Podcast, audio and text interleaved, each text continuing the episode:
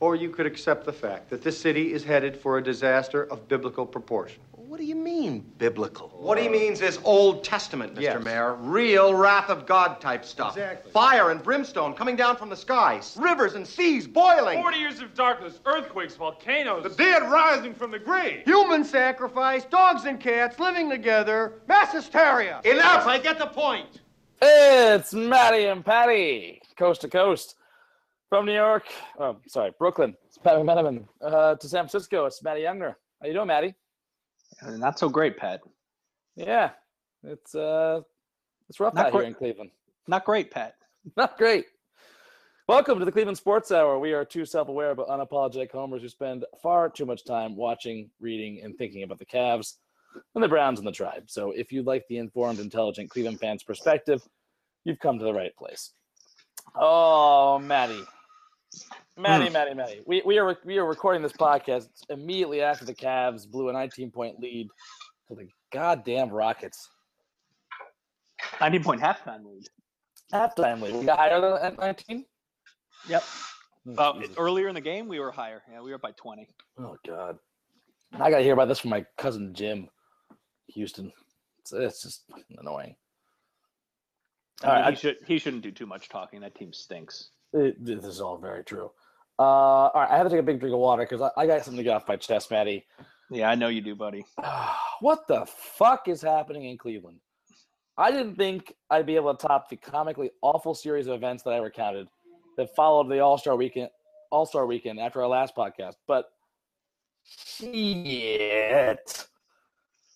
Since our last pod, once again, it started out so well, Matty. We had a tough win against the Pacers, Ooh, that was a good one. Revenge pastings against the Wizards and Celtics. I like those. It, it, look, it looks like we're getting things together, Matty. I was feeling good. Yeah. And then we lose to Memphis. Oh, The island- stunk. of misfit toys led by the ghost of Lance Stephenson and Mr. Temecula, Matt Barnes. At home, Full roster. full roster. We weren't sitting anyone that night. Then, you know, we win a few before we get absolutely demolished by the Miami Heat. A Full possible roster. second round opponent. Again, full roster. And then we lose again. Full roster, right? Yeah, full Oh, roster Oh, to, yeah. the Brook- to the Brooklyn Nets. The Brooklyn fucking Nets. This is what's happened since our last pod, Matty, and that's just on the court. I will let our uh, esteemed listener, my former colleague and a, a current writer for Sports on Earth, Julian McWilliams, sum up what's happened off the court. He he he he wrote me on Twitter. Oh, I'm terrible. On Facebook, excuse me.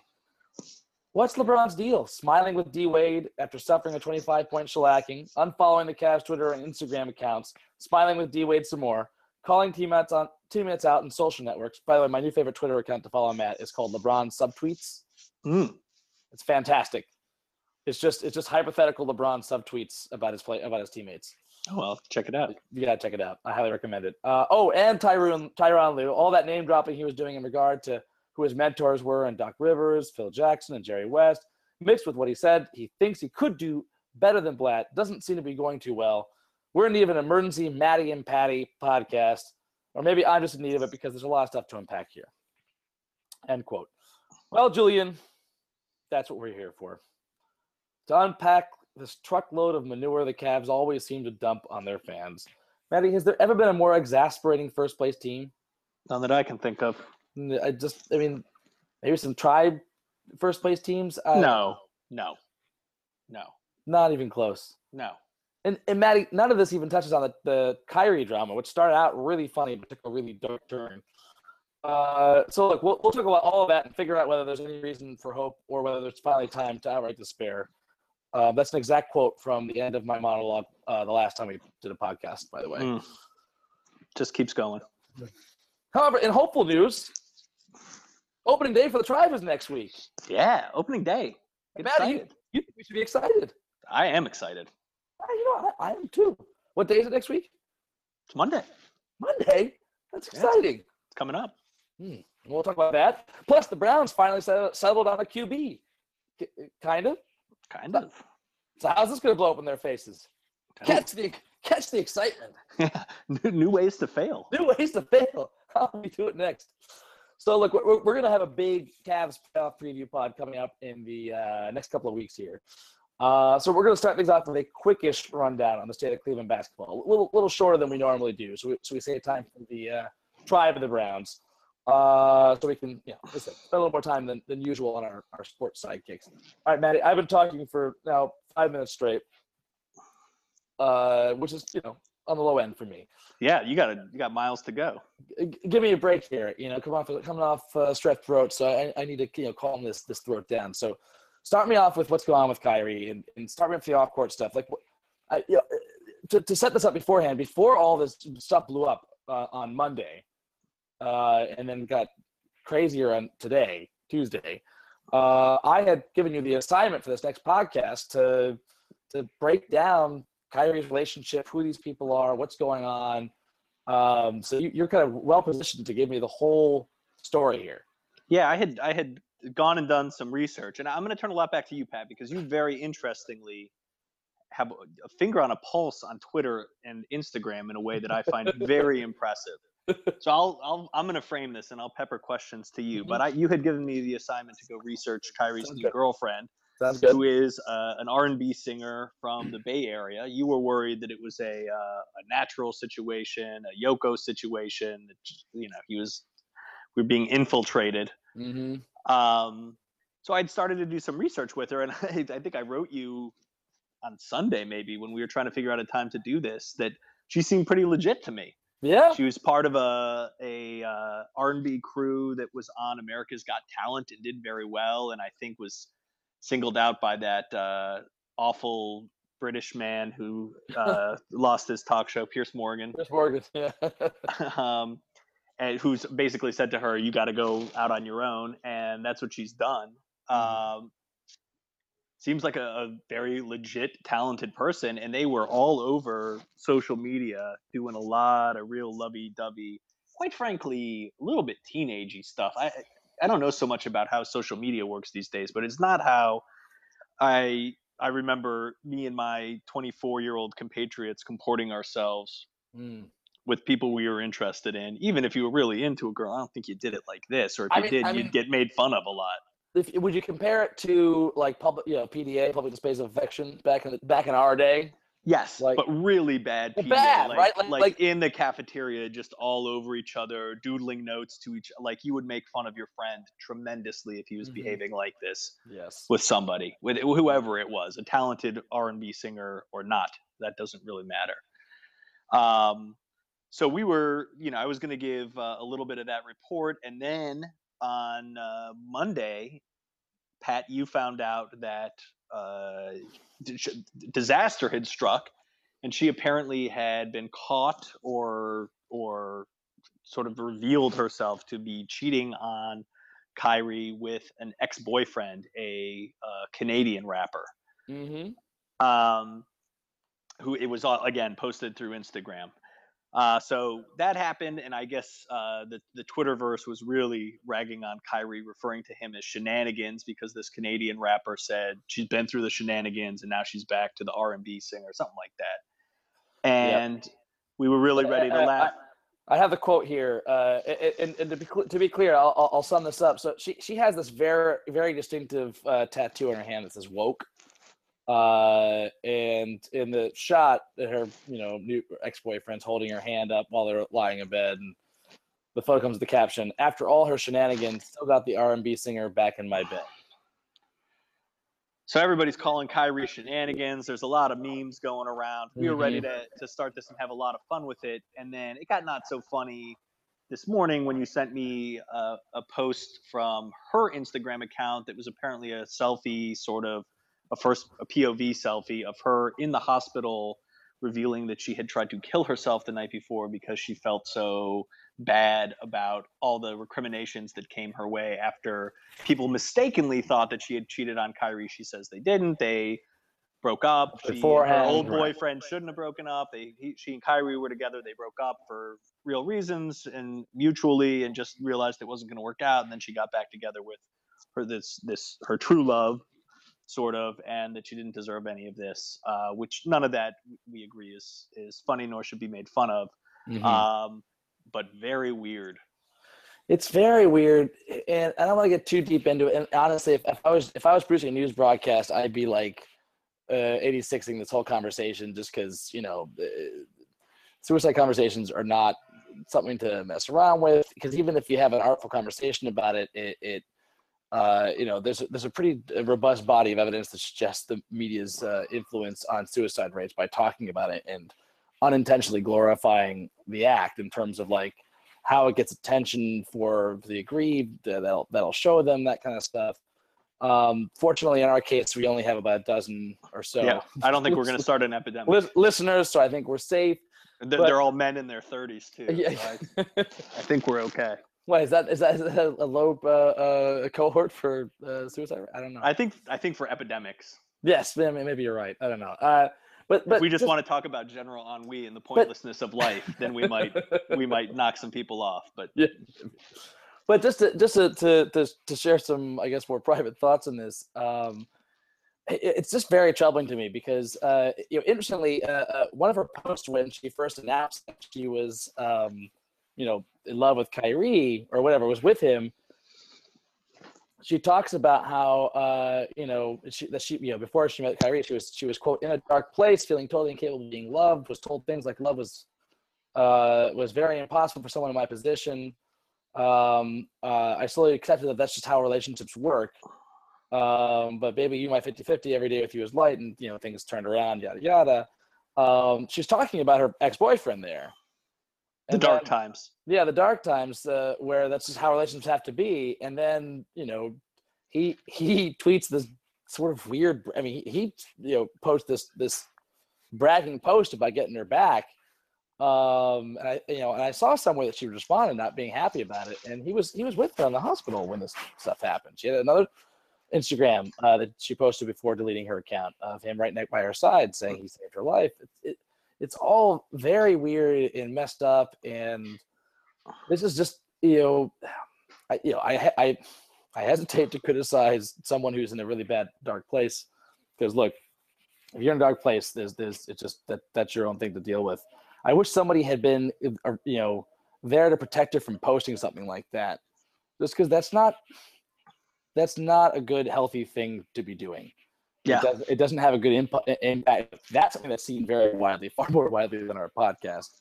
Um, and that's something that can have a really negative impact on on folks. I'm sure she's not thinking about that. She's in her own head, and, and there's there's issues there. But the Now, you wish that- that there were people in her life yeah, that could say, you know, that. this is not the place, time and place, you know, uh, to be very public about this. This is something that you're going through, and it's your private thing. You should keep it private. No one, no one should have a right to see this. But so that's where you you, you worry to just just you know where she's at if, if she's sending stuff out like that. But I don't, I just I just don't know. It's all very very very weird. Um, you know, I, and I'm uh, just a, an abundance of caution taking uh, things at face value in terms of what the stated facts are. But all of it spells to for our purposes to, to, to get away from you know what we don't know, which is a lot. Um, so having a more deep conversation on this is probably, uh, you know, I've, I've probably I've probably speculated more than I should have on this. Um, but Very, very, very weird turn of events. very weird turn of events and to bring it back to the basketball not because that's all that matters but just because that's that's what our podcast is about uh this is all it can't be very good for for the on court uh future for Kyrie. Yeah, so let, so let's go there, Patty. Uh, we have been uh, you said this the theme of this year. I if I can put it like this for the Cavs uh, was in our our season preview podcast saying we will go as far as Kyrie takes us. If we're going to win a championship, it's going to be because he's our best player, yep that was and and he has not been close to our best player not even close this year. I've seen two or three really truly good games from him this year Mhm. um, and a couple st- moments. Uh, but in general, he has been he hasn't shot the ball great. Uh, he has been a turnover machine. He is dribbling the ball way too much. He doesn't seem capable of really participating uh, in a successful NBA offense uh, outside of sort of uh, you know microwave Johnson, get the ball and let him shoot for a couple minutes if, and and see if he can get hot kind of thing. yeah Um, so what's what's the deal? That's not where you know you and you and I have a we've talked about this before. Have a, a long and, and varied history with Kyrie. We were ready to trade him Yeah. the year before LeBron came back. He looked terrible, and and not because we were crazy and out of our minds. He looked terrible that year. And that was supposed to be a growth year for us. We were maybe going to make the playoffs. Kyrie was going to take a leap. He looked horrible. Um, that got redeemed last year. He looked way better. Uh, seemed like he was part of a, a really successful, could be part of a extremely successful offense. That's regressed this year. We knew it was going to take him some time coming off the injury, but he is he has looked bad, man. Is So I this a- guess the question is: Is this is this is he just having a bad year? Did he never fully recover from the off season? Is the off court stuff starting to get in his head? You know, I'm I I brought up my worries about bed bugs throwing him off, so much off his game that he had to not play the next day. Um, is he mentally weak? What's going on with him? Yeah, I, I I don't have a finger on it. Uh, you know, I've um, I've I've I've hoped that uh, you know, you know, uh, callously when when he seemed to have just been gotten dumped and the story was just kind of funny. I was kind of hoping that this was a you know the natural situation. All right, good. He's gotten rid of the Kim Basinger character. Yeah. and now he can focus on what's true and right, which is getting buckets. Um, you know, and, and there's there's certain ways you react to a breakup, right? Uh, you either you either do a funk and can't think about anything else, uh, or you you hyper focus on something else. The next the next thing that's important to you, you like go into overdrive focusing on it Mm-hmm. which will be a you know plus for Cavs fans if he can do that. And you know, watching him tonight in the Rockets game, he didn't look. He still doesn't have that magic touch. He looks a little out of sorts, but you know, clearly he was really focused. He was shooting a ton of threes, which I'm happy about. He hit, I think, you know, probably 40 to 50 percent of them. I feel like I don't remember. Um, but you know, he was he was doing more what I want him to do a little bit, catching the ball uh, in, in motion. But I, it, this just this does remind me of, of the year before LeBron came back, and the year before that he was great. You know, I mean, it's like Yep. Pat, he was five of five of eleven from three tonight, there you which is go. good. That's great. He needs, I'm he should be taking 11 threes every game. I'm sorry, he should. No, I'm fine with that. I am not. I'm not great with him having five turnovers. No, that was bad, and you know that's just He did have eight assists, which is good, but he, he couldn't get anything going to the rim and was making a lot of bad decisions. yeah. And of the- especially in the fourth quarter when we needed somebody to show up and just score some buckets. 'Cause We had a big enough lead that we just needed to score a little bit in order to win that game. Mhm. Um, he couldn't do it. Well, Matty, let's let, let's move to the next question. You you you have you have a question for me. I'm going to prompt you.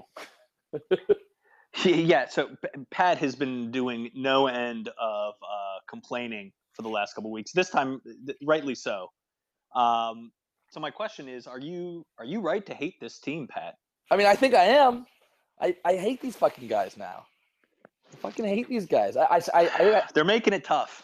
I think I said that to you when I was on vacation in Mexico, and I saw on my phone the result of the Memphis game. Oh no, I think I, I may have tuned in at the very end to watch the end of it or something like that. I think I did. Yeah, I I think fi- that's I- right.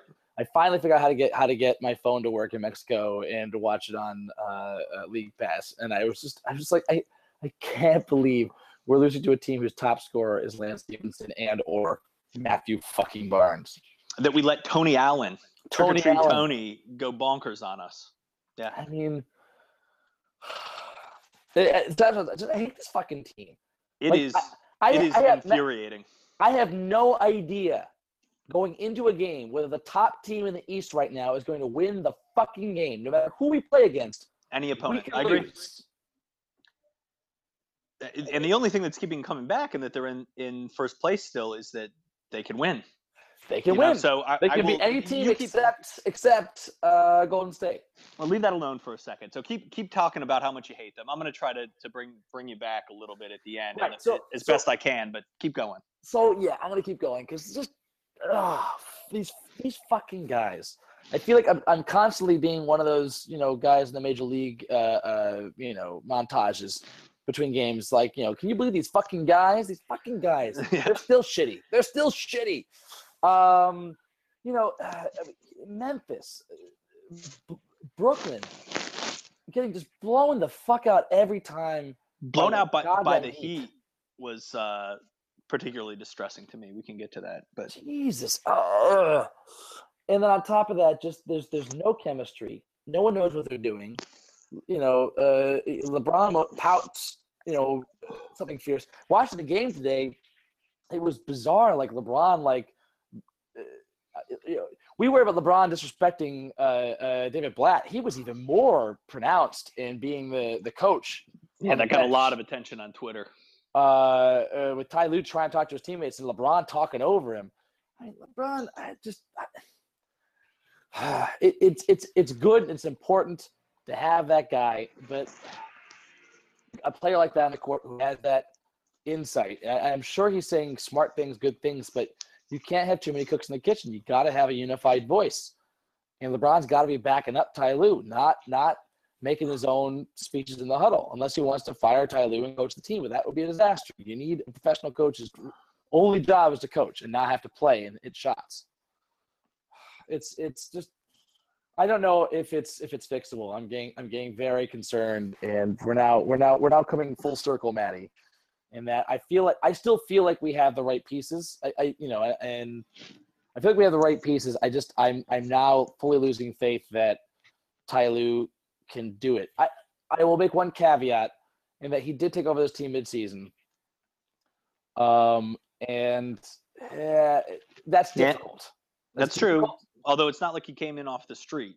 No, he had a, he had a relationship with these guys, um, but he tried to make sort of a change, and I- he was he was he was playing a specific role, and I and I know from having to take over certain roles, it, there's a there's a there's a big growth period, and in the in the fast pace of a current season, where you don't get that downtime to take a step back and analyze, you never get more than a day or two, especially with the All Star break they haven't had a coach and all that bullshit. I, I can throw that, that caveat out there that I I don't know that I actually want Ty Lue to be gone next season if we don't, you know, win it all or whatever. But um, I, I, I have, I have really severe doubts that Ty Lue is the answer. Yeah. we, we need an adult, a guy who can command LeBron's respect. Who can do that besides like you know Pop and at this point? I bet I don't know. Uh, Mark. Jackson. He really respects Mark Jackson. I'm just Oh, kidding. I was gonna give you a heart attack there. So I, Oh, I, fuck you. Fuck you. I, I think we're right. There. I mean, what has what has Lue shown us that's great? It seemed like Love was going to get more involved uh, after the first couple games he started coaching, but that has has more or less gone away. Mhm. Uh, the offense, the defense regressed almost immediately, and while it picked back up a tiny little bit, we've been playing bad teams, and I read almost nothing into that. He had to simplify the schemes, and he's taken control of the defense back from Longabardi, and I, that seems sort of a mess to me. The offense, I, I've been beating on this with with you and my brother when we're in uh, in in uh, chat conversations. The offense has been more of a concern to me. The defense will come and go, and I sort of have some faith that it can tighten in the playoffs. But our offense just goes through long periods of being terrible. That ha- that was the case this game. Our defense got a little bad. Harden started to go bonkers, which you got to figure is going to happen. We just stopped being able to score for Mhm. an enormous stretch of time. That's what happened in the in the the Nets game in that fourth quarter. We just stopped being able to score. We didn't score for six minutes. Mhm. Uh, the Memphis game, the same thing. So that that breakdown in offense is something that should never happen with this team, with Love and Irving and LeBron and all the spare parts that they have. That's unconscionable, and You- and that's on Lue. His his his play calling looks bad. His rotations, I don't trust. They came out at the beginning of the fourth quarter without Kyrie and Love. Yeah, there are there are no there are no play calls in the fourth quarter. You, you saw it again tonight against the the Rockets. Mm-hmm. W- It was I mean yes our defense was was struggling a little bit, but also we had no answers at all for that Yeah. 11-0 run. It was the offense as much as anything. If we kept scoring. We scored in half those possessions, 11-0 run. This is you know five six point game. We have it and we have one momentum back. So you know, No, it's it is hard to imagine Lue going into a chess match against Popovich and Kerr and winning. or Kerr and, and winning. That seems very difficult to me. Okay, so uh, all the reasons to hate the team. I'm going to try to talk us back a little bit, Patty. yeah, bring us back. So one again, beginning of the year, I if I told you we're going to end up winning 57 games, let's give us still. We'll get to this, but let's still say we have the number one seed in the East.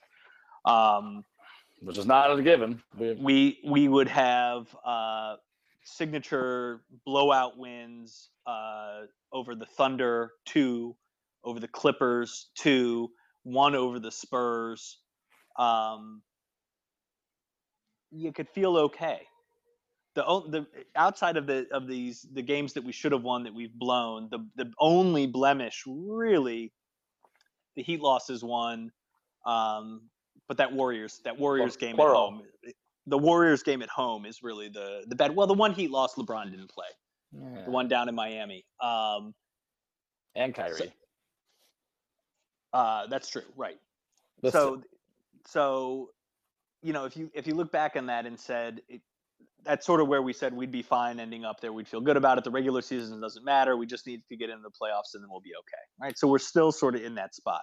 Now the caveat on that is we also thought lebron would sit for weeks not the whatever he's missed four or five games this year just with for rest purposes um, and outside of the injury bug that we had at the beginning of the season, we've been pretty freaking healthy since uh, the calendar turned on 2016.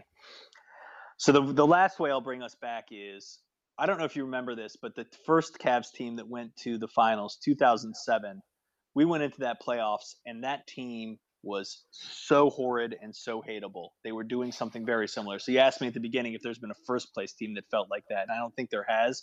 But they were a third or fourth place team that year, and they straight up stunk coming down. That was the year where we sort of pressed the reset button in the middle and traded Gooden and Larry Hughes and got back Szczerbiak and I Ben remember that. Wallace. I remember that. Uh, and never really put it together. We lost a bunch of games to crappy teams. We looked like we had no identity and just we're never going to put it together.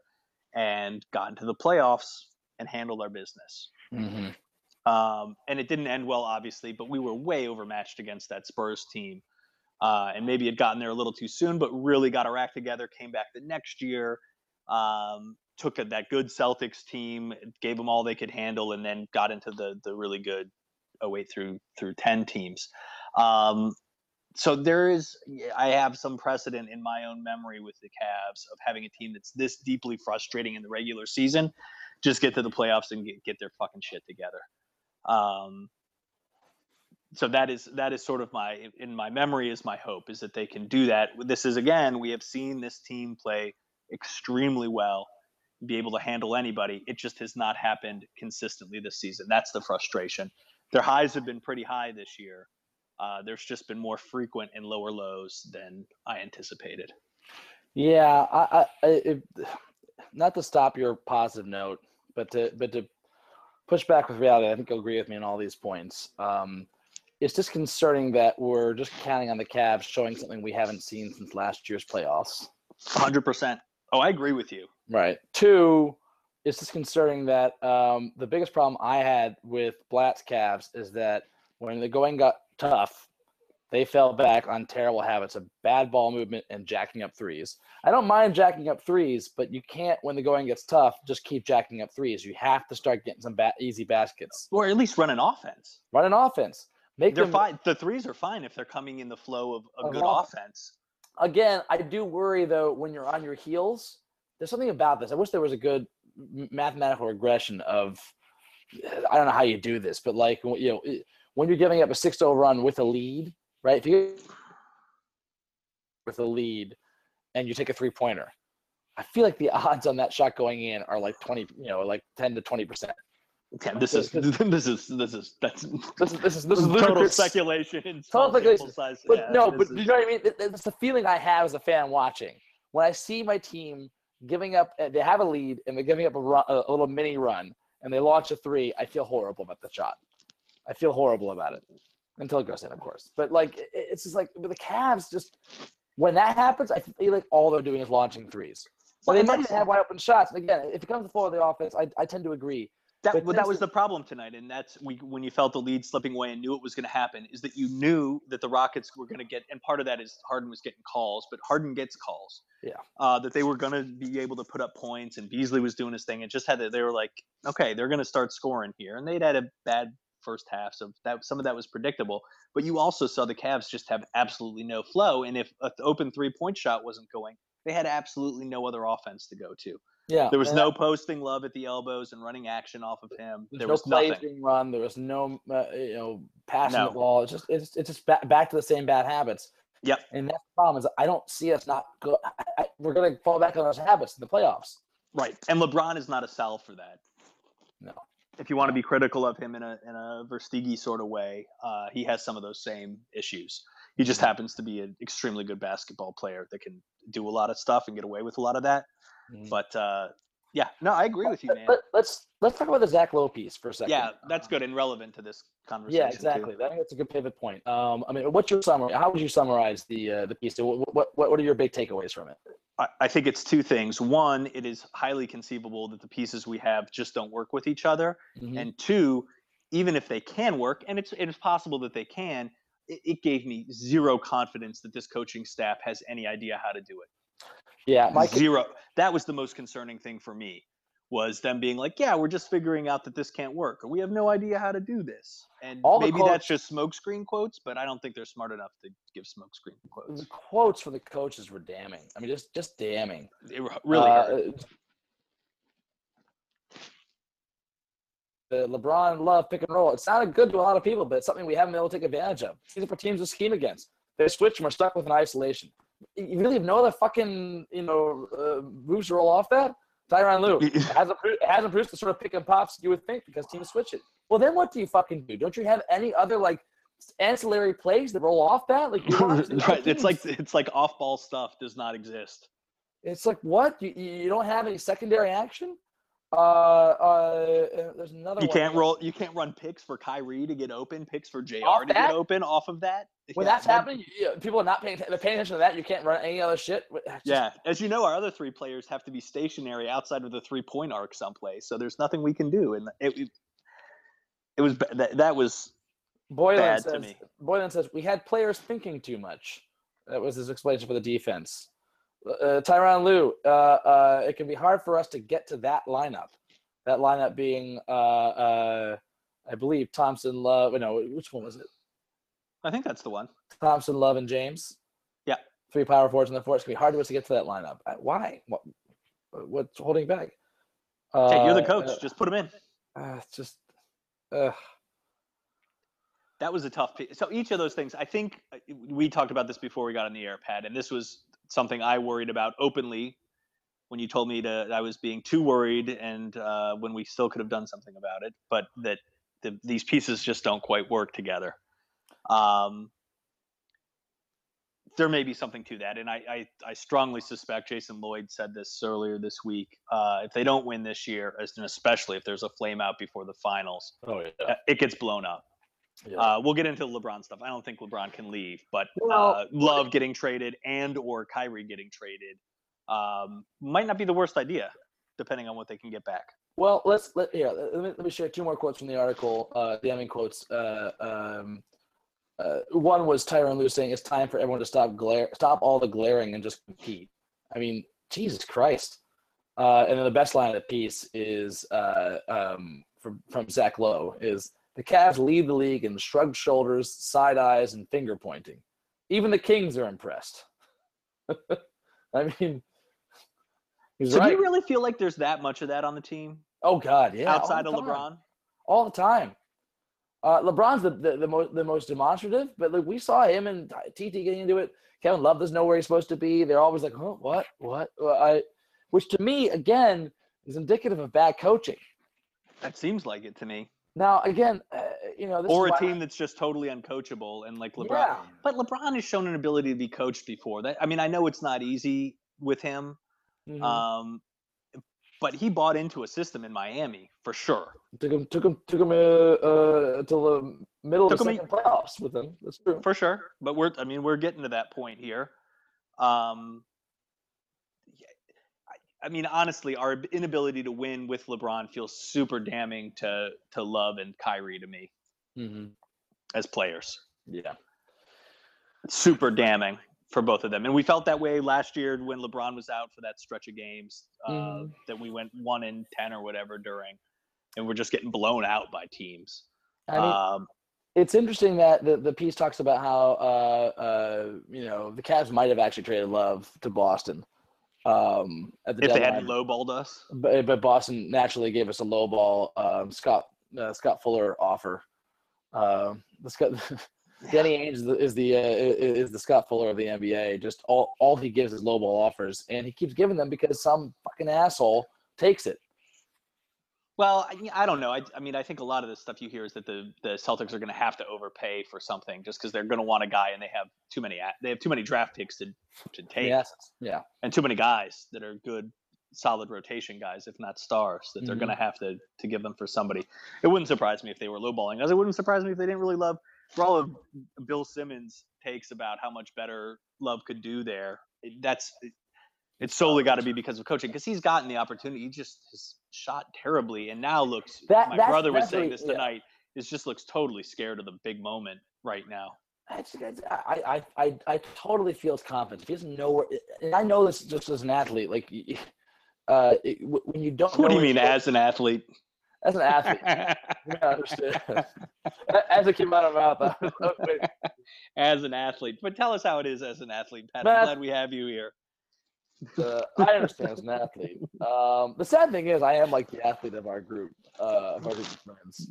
So people are going to find this so objectionable. But I know going. they are. I know they are, but they're, but I, but I'm right. I was always in better shape in our twenties. Um, and Keep going.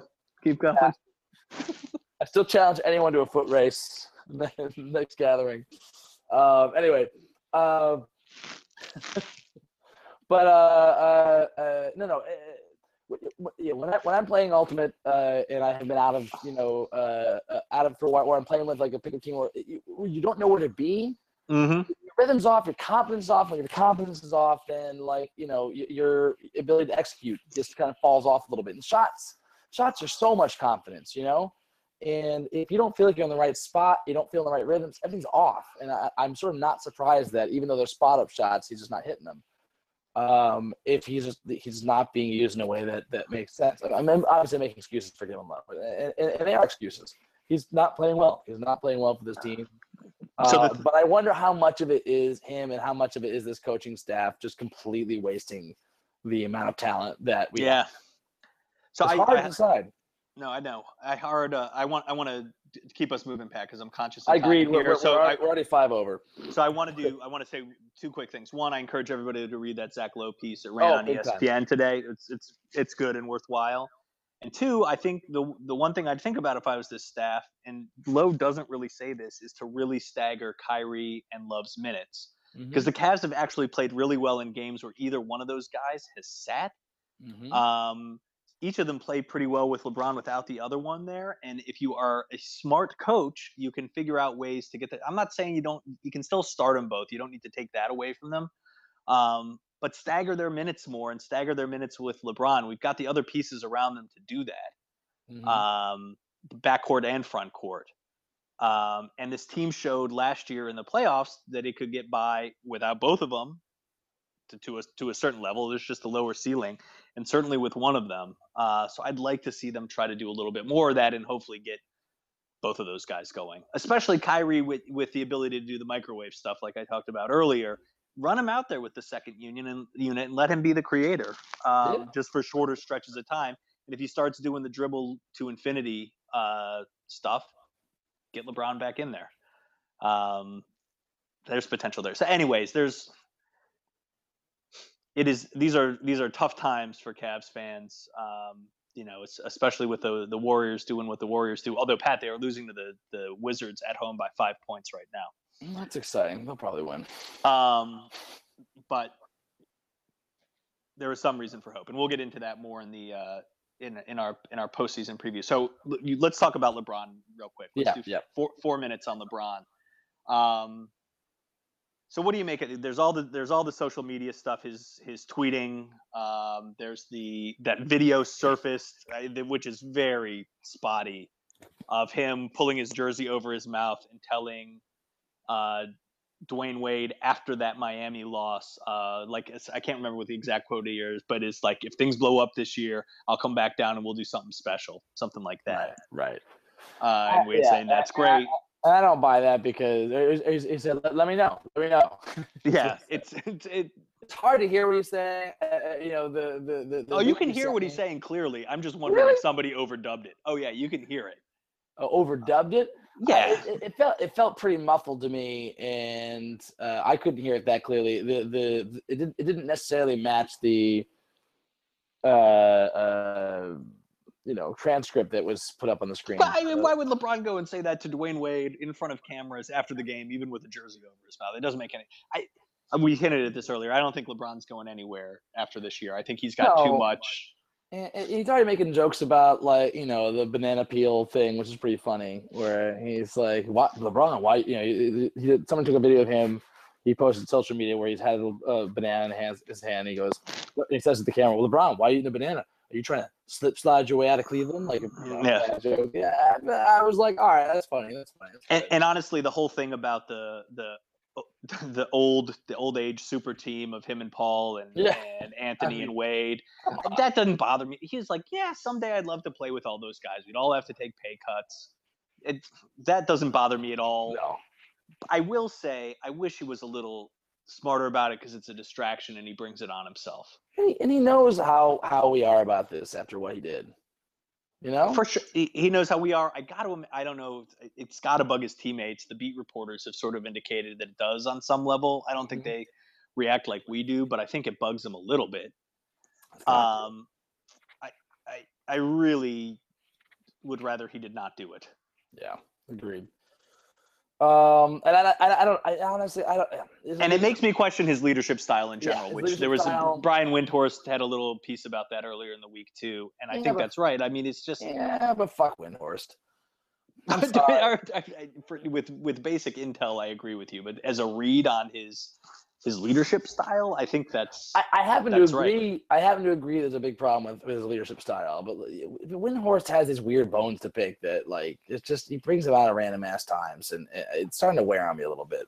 It, it- like Windhorst, it's. The weird thing is Windhorst is an opinion guy versus a. I don't know. I, I, I have a very mixed view on Wendy, but as far as LeBron's leadership style, I, I you know, I, what I feel like he's doing is just trying to do too much.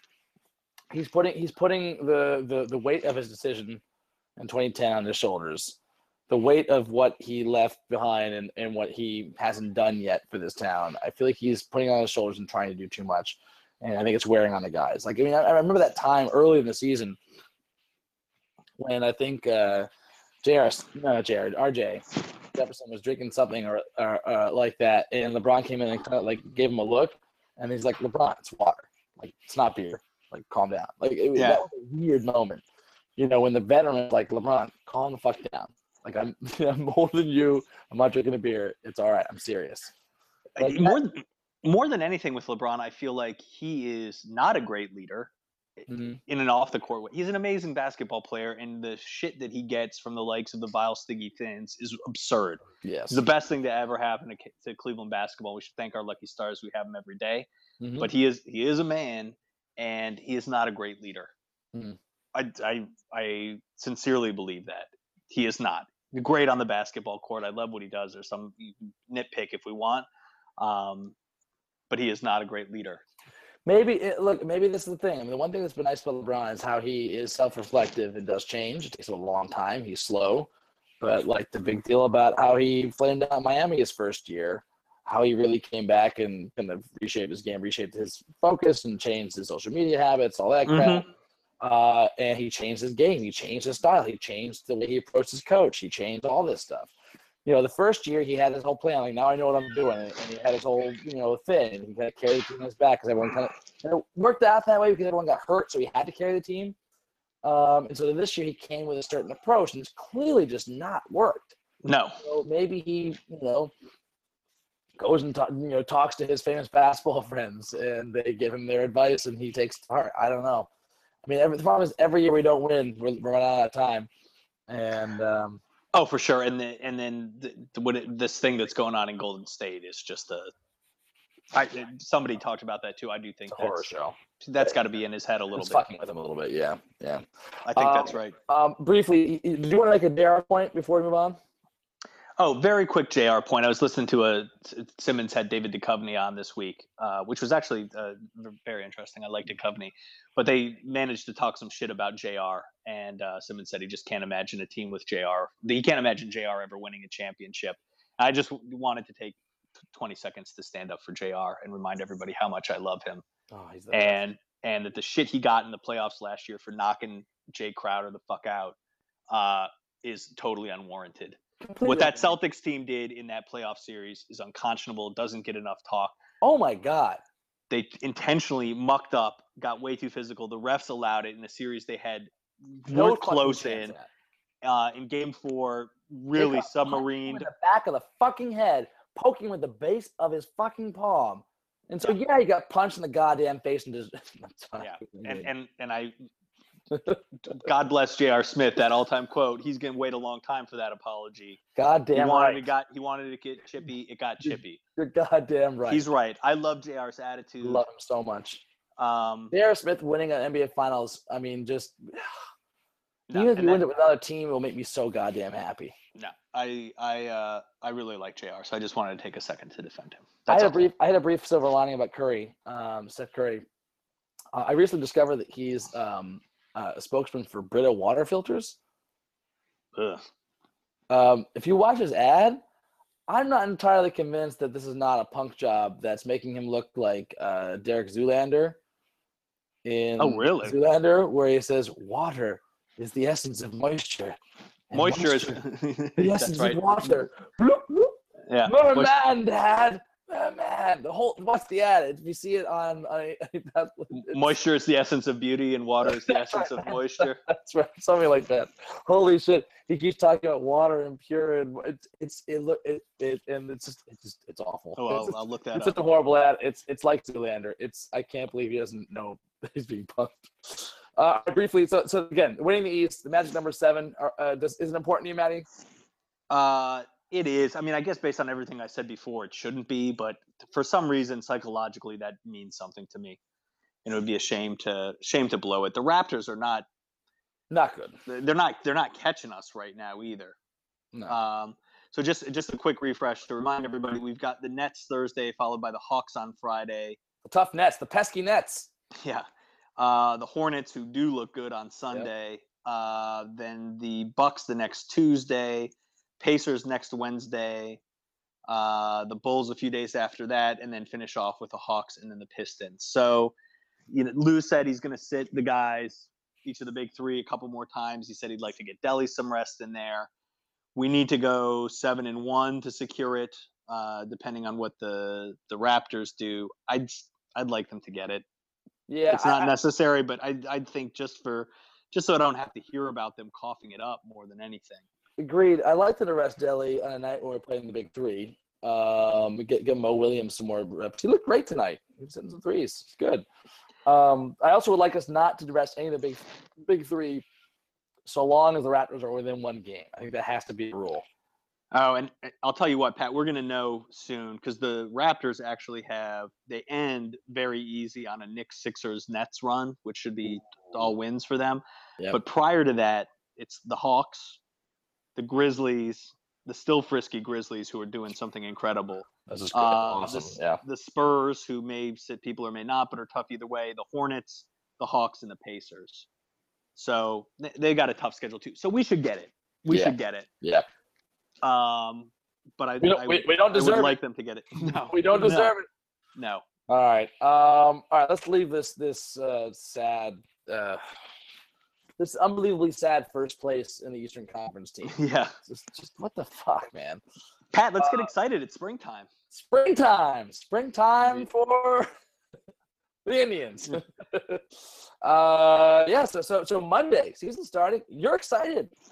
Oh, I'm super pumped, man. Get me pumped up, Matty. Get I am super up. pumped. Get everyone pumped up. Let's go. I have to I have to uh I have to couch this a little bit by saying that I was super pumped up last year and things things didn't quite work out. Although that season after April, once they made the switch and brought Lindor up, was much less disastrous than it than it felt, and they had a couple bad bad breaks go their way. Um, I'm really excited for this team, man. I like that they're floating under the radar a little bit. The Royals winning the World Series mean they're getting a lot of attention. Mhm. Um, and there's uh, so- a few other teams in the American League that are that are rightly getting a lot of attention. I think the Rangers are going to be good. Seattle's a lot better. Um, Detroit is still invested a ton of money in in in a couple big free agents. Mhm. Um, but I like this Indians team, man. I like them a lot. Um, what do you like about them? so, things I like. One, still starting pitching is is excellent and looked really really good this spring. Mhm. Um, Salazar looks strong. Remember, he wasn't even, they sent him down to the minors to start last year. He had to work his way back in. He's good and set at number three. Kluber and Carrasco have looked fantastic. People especially expect Carrasco to really bust loose this year, even Right. more than he did last year. And even that back end, uh, Bauer has looked good. They're talking about him fighting for the five spot with Tomlin and uh, Anderson getting the the four slot. Looks fantastic. Um, outfield was really a concern, and it's a little wonky. Uh, they knew Brantley had that surgery right at the beginning of the offseason, was going to miss some time. He came back way faster. Yeah, he looks good, right? Yeah, there was some thought he was going to be ready for opening day. They're being cautious with him, which is good. And Matty, And- Matty, Matty. Speaking of the outfield, um, I- there's a rumor I'm hearing that Tyler Naquin might be a baseball Jesus. Baseball, Jesus. He's he's like hitting 480 or Oh, something like oh, that. in oh, spring yeah, training. yeah. I'm like six home runs. He's. I'm sorry to jump jump the gun here, Matty, but I've, that's the one thing I've heard about spring training is that Tyler Naquin, our our great white hope, is is is crushing he- the ball.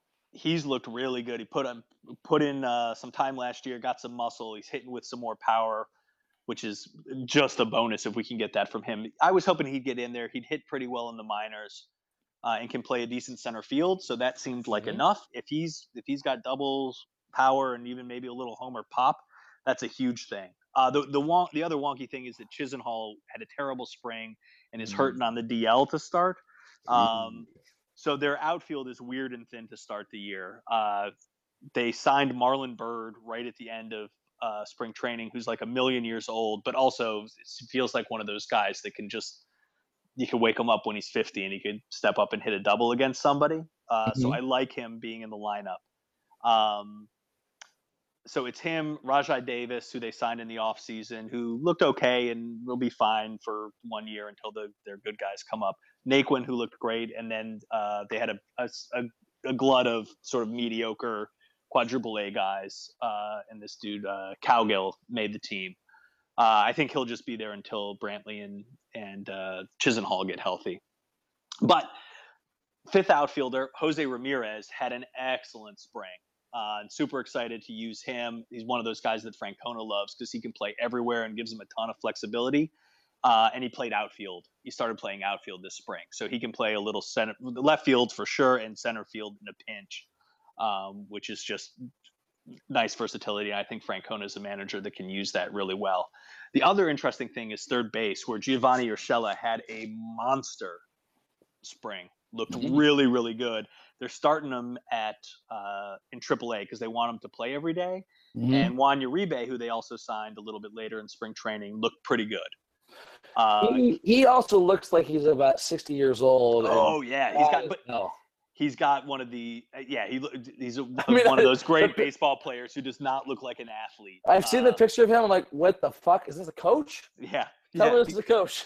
he's old and he looks like that, but he's supposed to be a great locker room guy. He's won before. I know that means less in baseball maybe than other places, but I like that. I like him having that right, influence. right, and for right. a team sort of devoid of, of real veteran leadership and looking for the Kluber, Brantley, Gomes group to step up, I, I'd like him there. And wouldn't surprise me if Urshela hits his way in, and that's just good for the future. Um, Napoli had a really nice spring. Gomes has hit five or six home runs this spring and looks good. Mm. Uh, Kipnis had a little bit of a rough spring, but I'm not so worried about him. And He's Kipnis. Lindor, Lindor is right where we want him, uh, and is going to be amazing. Well, are we getting a better nickname, nickname for Lindor this year? What was the nickname we, we ended up with last year? I don't think we settled on anything good. Cisco Kid is no good. Yeah. his nickname is still to emerge, I think. Yeah. Uh, but he's going to be so much fun, and he's flying under the radar a little bit still because Carlos Correa, who also had a monster spring, Mhm. um, is getting all the attention. But it, I listen, man. I like that they're they're not on the cover of Sports Illustrated. Speaking of Uh, which, speaking of which, I'm glad you brought that up. Uh, Sports Illustrated tweeted out all four of their regional covers this year. You know, of course, last year uh, the Indians were on one of the regional covers, Mhm. uh, and I was furious. Rightly excited so. about the uh, uh, right, I was excited about the tribe. and That meant they were cursed. Our uh, our idiot friend uh, Scooter McGee uh, said, "I don't believe in curses. It's ridiculous." Our same friend doesn't like the Cavs anymore. Uh, and of course, we were cursed.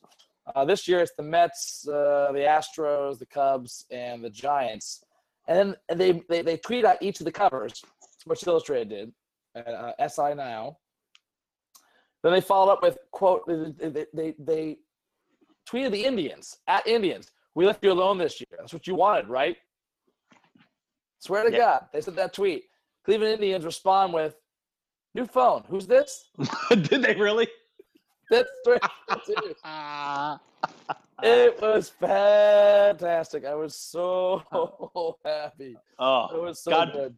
God bless whoever's running the Indians Twitter feed. That's Uh, fabulous. I, I will say, Cavs Twitter has been savaging uh, uh, for for uh, all last year. Uh, Indians and Browns Twitter. Uh, uh, the guy who runs it, uh, whoever it was, uh, or maybe still is, but but it's the same guy or a new guy. Got their shit now. Got Yeah, that- now. that was That's fabulous. that was that was damn that was fantastic. So I so I think um, listen, I'm super excited for this year. I'm I'm a one of the few remaining big baseball fans out there, uh, but really looking forward to it. And I think I said this earlier. I think we want to see uh, a little more pop on this team. So I think we need six to eight guys that are going to hit 18 to 30 home runs. I think we Mhm. have that. Mm-hmm. Um, I think the defense is there and sharp. I like Naquin out in center for that, and we know what the infield can do. Mm-hmm. Um, I feel good, man. I, I feel like we got 90 wins in us, uh, compete for the championship and certainly a wild card. And then I did silly predicting anything in baseball beyond that. Let's see where we could go. But we should be competitive this year and a really fun team. Um, it's good guys. There's not assholes on this team, and even those vets that we brought in are fun, and I think guys are going to like.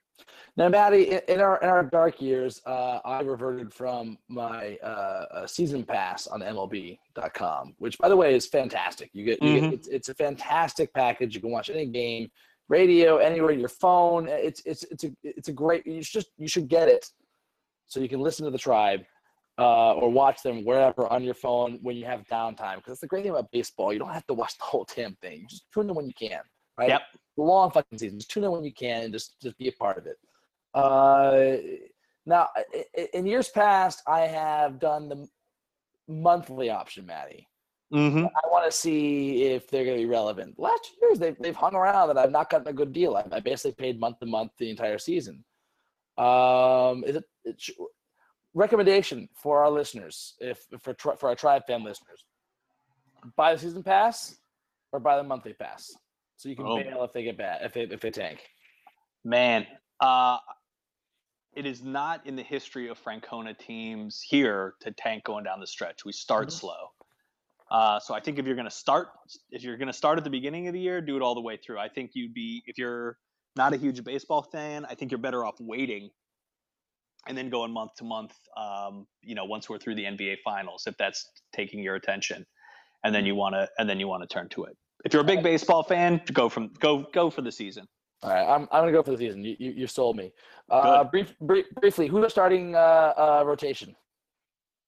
Uh, I don't think they have. I don't think they've finalized it yet. As I No, was I, looking I, earlier today. I meant I meant I'm, I'm asking for you, Matty. You give me your starting rotation. Who's your starting rotation for this team? For them, Kluber, Carrasco, uh, Salazar, and I like Bauer and Anderson and Tomlin out of the pen. Um, and they'll use all. The, yeah, yeah. They're out of options with him, and they signed him. I like him there, and they'll guys get hurt. They'll cycle through everybody who's, like who's, who's four and five? Um, I think Bauer four, Anderson five. Okay, okay. Oh, I'm sorry. You- You're saying uh, uh, Bauer, Anderson, and Tomlin will rotate out of the four or five, and then also bullpen. They are most con. They're 100% confident using Tomlin out of the bullpen. He's done it previously. Mm-hmm. They're much less confident with Anderson, and they flitted around with it with Bauer a little bit last year. I think there's concerns about his head a little bit there. Yeah. So if Anderson's not in the rotation, they'll send him to AAA. He's got options, and he can handle it. Uh, if Tomlin's not, um, he can be in the bullpen and be just fine.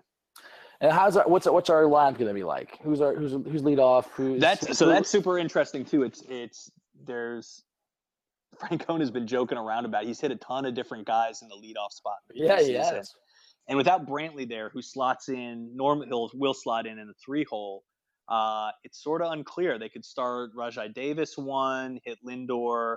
Talking about hitting Lindor three now with him out. So Rajai Davis one, Kipnis two, Lindor three, and then into like your Napoli, uh, Santana to go whatever. The, the the rest of it'll vary.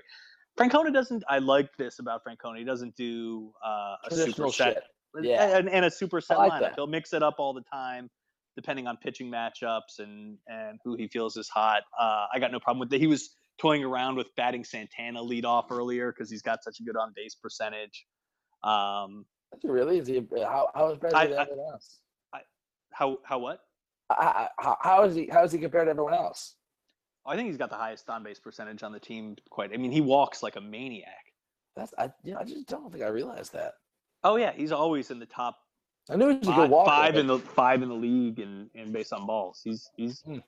tremendously good at that. What we need him to do is is club some home runs this year, and he's looked okay in the spring too. So, That's um, nice. yeah, no set lineup, but a lot of fun guys and a lot of moving pieces and a lot of um, it's almost like National League uh, baseball that they get to play because Francona gets to move pieces around so much and Yeah. shift guys later in the game and use pinch hitters a lot. There's a ton of versatility uh, in this lineup, which he which he likes a lot, and I think is fun too. So Mhm. should be a fun season. I like it.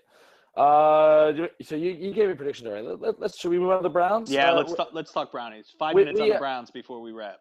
Yeah, I was gonna say we're we're clearly going over time. Uh, this time, Matty, I don't think it's my fault. I think I've been very, I think I've been very restrained today.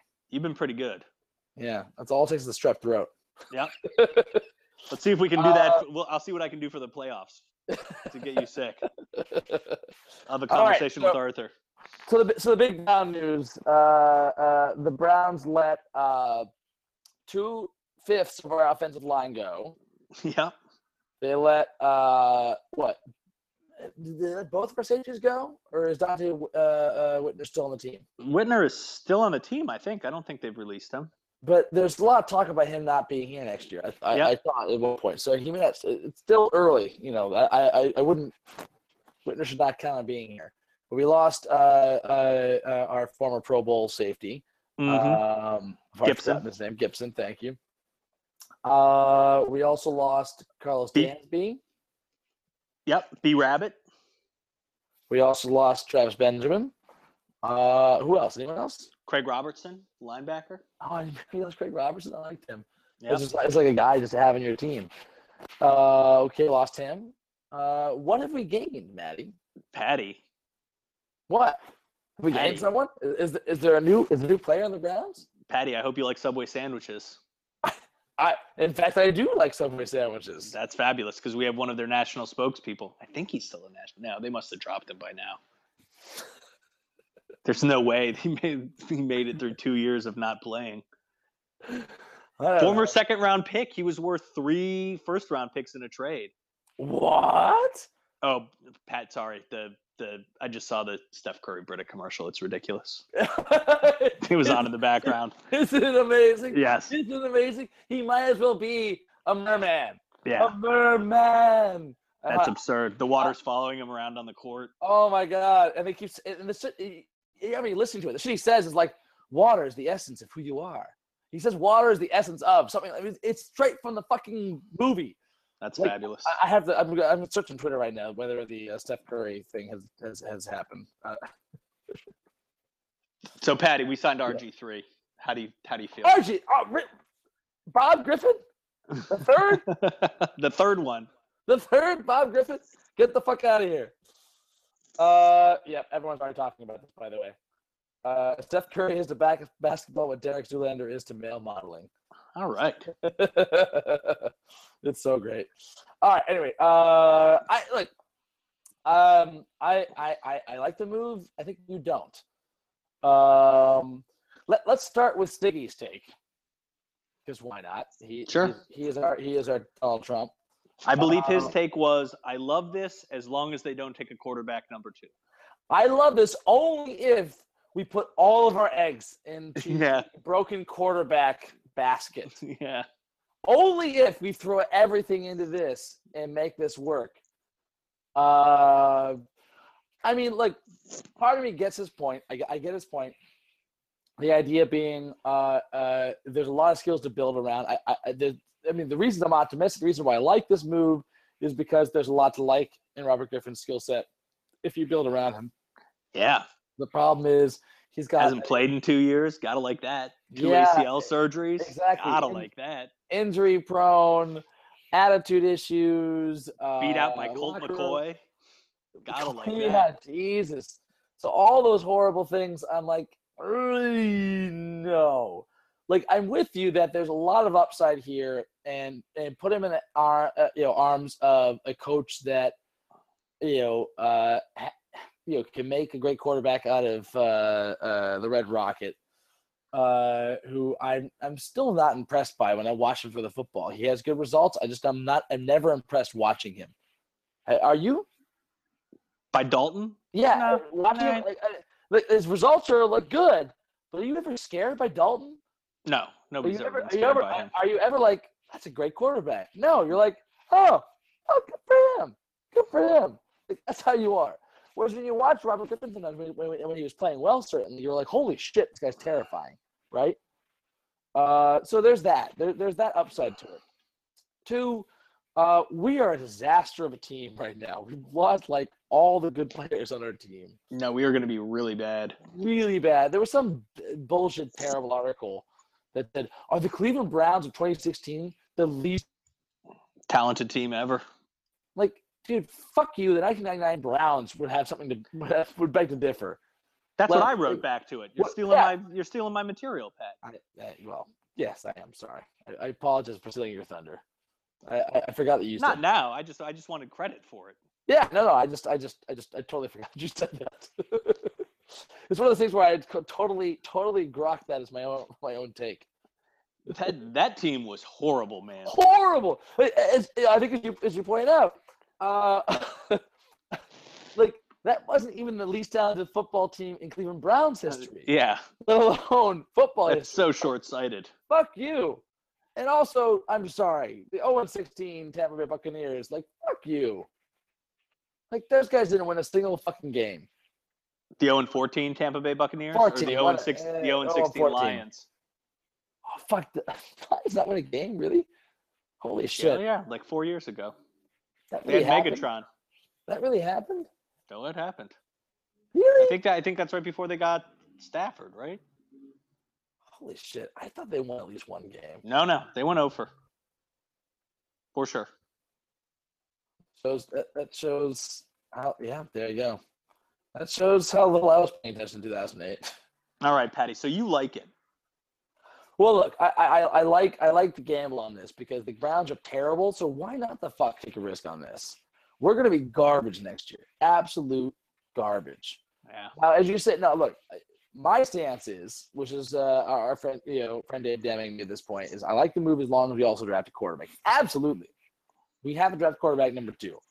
Uh, one, even if you take prestige, you know, uh, stance of that Robert Griffin's the truth, uh, amen, and everything, or even like you know Mike Greenberg, uh, the you know Mike and Mike guy, uh, was saying how he does, you know, he loves this move for Robert Griffin and Cleveland, but not if they take a quarterback in the second round pick. Then he, he has no idea what the hell we're doing. I was like, what the fuck? What? Like, first of all, there's no guarantee. It makes no, you know, there's a huge like it's like twenty percent chance of this working out for us. Uh, three, like, you gotta take as many chances as you can. Like, I don't think we're gonna ruin a, a, a rookie quarterback by giving the reins to Robert Griffin when he gets here. And if Robert Griffin blows up, the rookie comes in. That's that's it. Robert Griffin has a two year. Yeah. Robert Griffin has a two year timestamp. That's it. Uh, if he was great in his first year, but the rookie looks great, and we're ready to move on. We, he's, he's great trade bait for a year. If he's not, and he moves on for second year, or he's not happy, and you know things don't work out, we move the rookie into the in- into place because he earns it. So if the rookie the rookie earns it, that's exciting. The rookie earning it. If we got upset with like, oh, we didn't commit to Brady Quinn. Sorry, Brady was a shitty quarterback. I'm sorry, he was. Uh, uh, he didn't win the job. Uh, you know, if a guy can win the job, then there's there's then there's then that's great.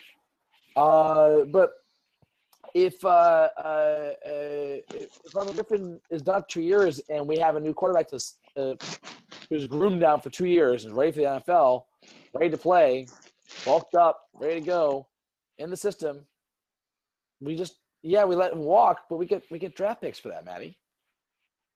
Like I mean, that's the thing. The Cavs, the, the Browns have uh, ten draft picks in the draft this year because we let all these guys walk. Well, that's from letting guys walk last year. Oh, last year, not this year. Yeah, we'll get into more picks next year for the guys. There, you- there you go, there you go, Matty. Uh, no, and you'll see like the, the, the teams that have the most compensatory draft picks tend to be the teams that are winning. Uh, I don't know what that correlation that that adds up to, but it just means that you know. You're not you're- re-signing your guys that are old and, and crappy. You're letting them go elsewhere. Yeah, or spending too much on those guys, right? Um, I'm So- not a fan. You think we should not have signed him? What, what, what Well- was your third? My my guiding principle here is that anything the Browns do is dumb, Well, yes, which is has a long history of being correct. true, and that, that that goes without saying. But in a vacuum here, Yeah, mostly I, the I team, just, if a team I- other than the Browns are making this decision, Matty. Right. I- so no team other than the Browns made this decision. First of all, True, which true. is, should should be telling. Because if you are Robert Griffin III and you have options, the Cleveland Browns are not who you pick for this year to go get the snot beat out of you behind one of the worst lines in the league with no wide receivers unless Gordon comes back. And even if he does, almost no running game.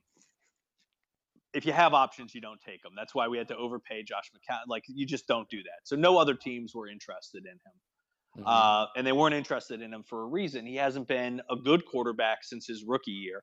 He hasn't really been a quarterback since not, he didn't play all of last year. And since what, the fourth game of the season the year before, he hasn't played in forever. Um, he's not an NFL quarterback anymore.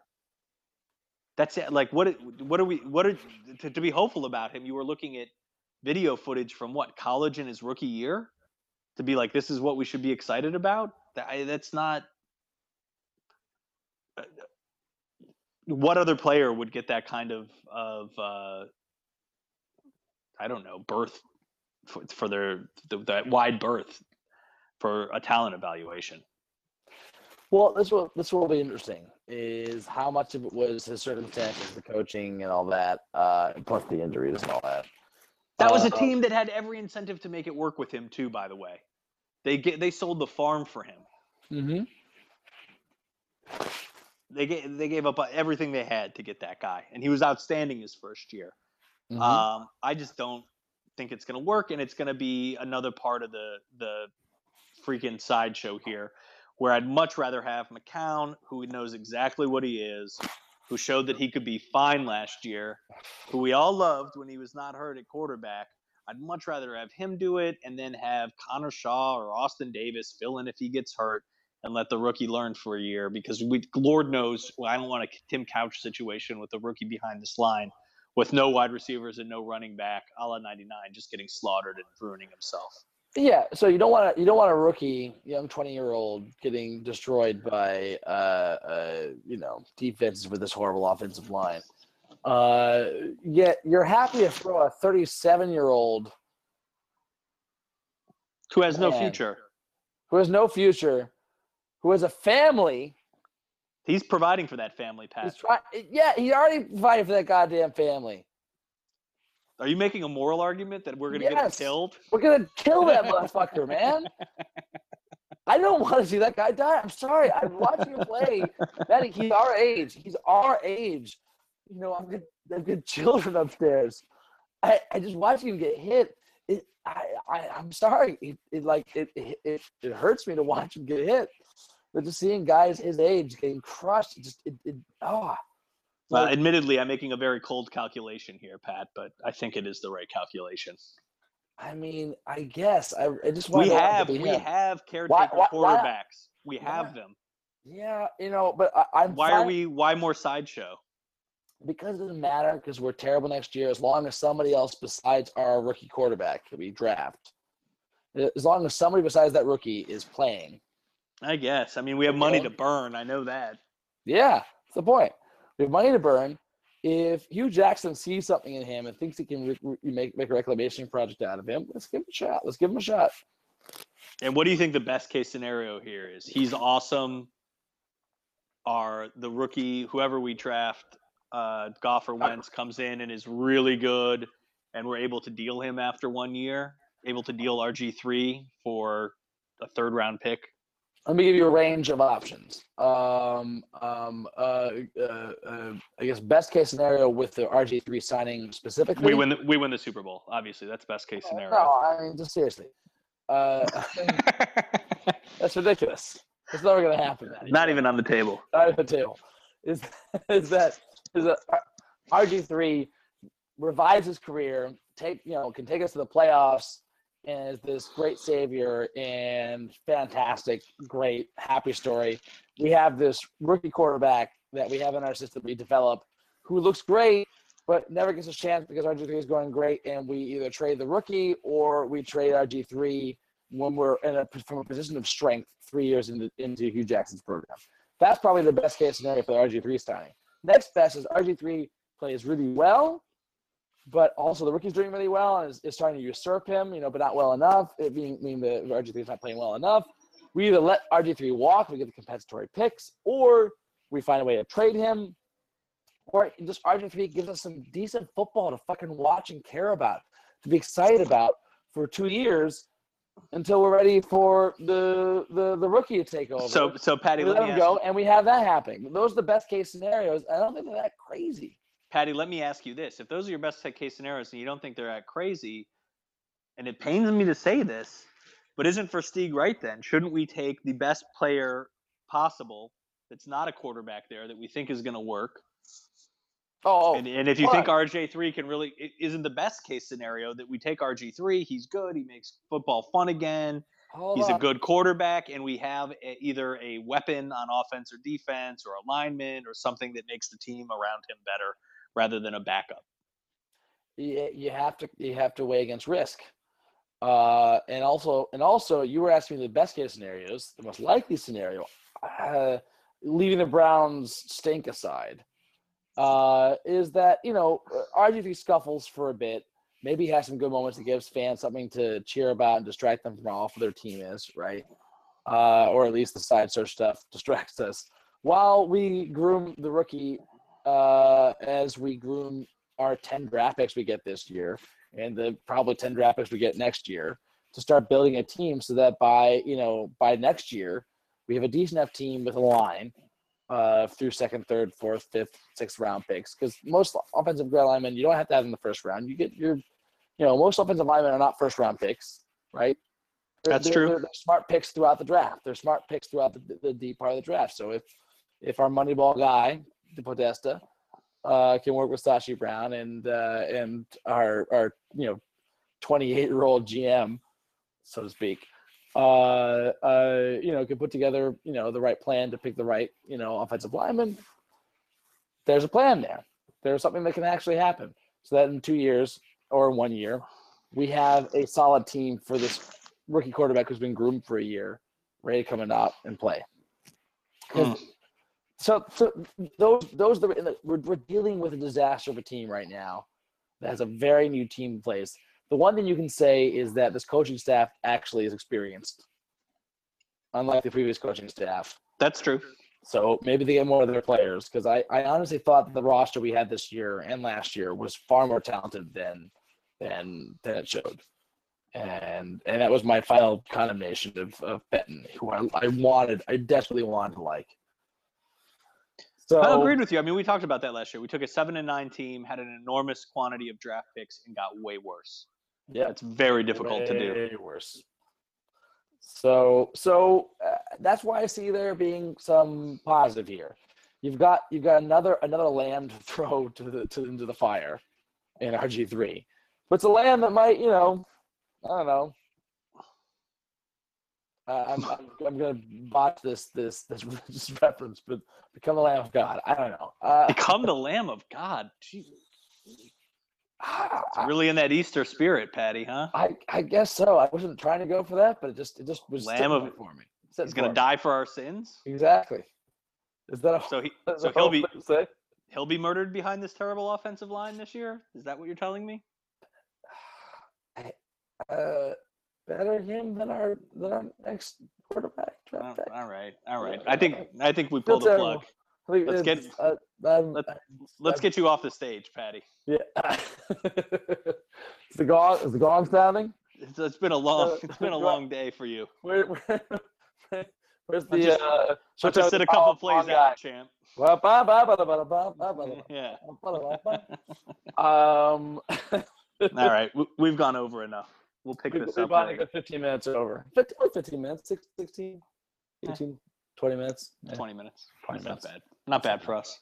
It's you know not bad. Uh, all right, that'll that'll that'll do it for the Cleveland Sports Hour with the death of RG three, or sacrificial. The, the sacrifice. I, he's got a chance, man. He he he he, he could emerge from from the, the warrior pit like like the gladiator, like, oh like, no, like just Maximus. stop it, Patty, All right, all right, I'm gonna stop now. for your own good. I'm gonna stop you. You're, you're good, friend. You're good, friend. Matt, Matty, Matty, when this is all over, you and I yeah.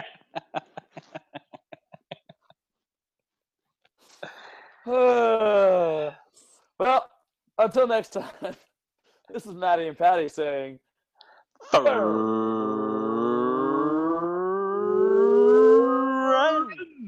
Friendship.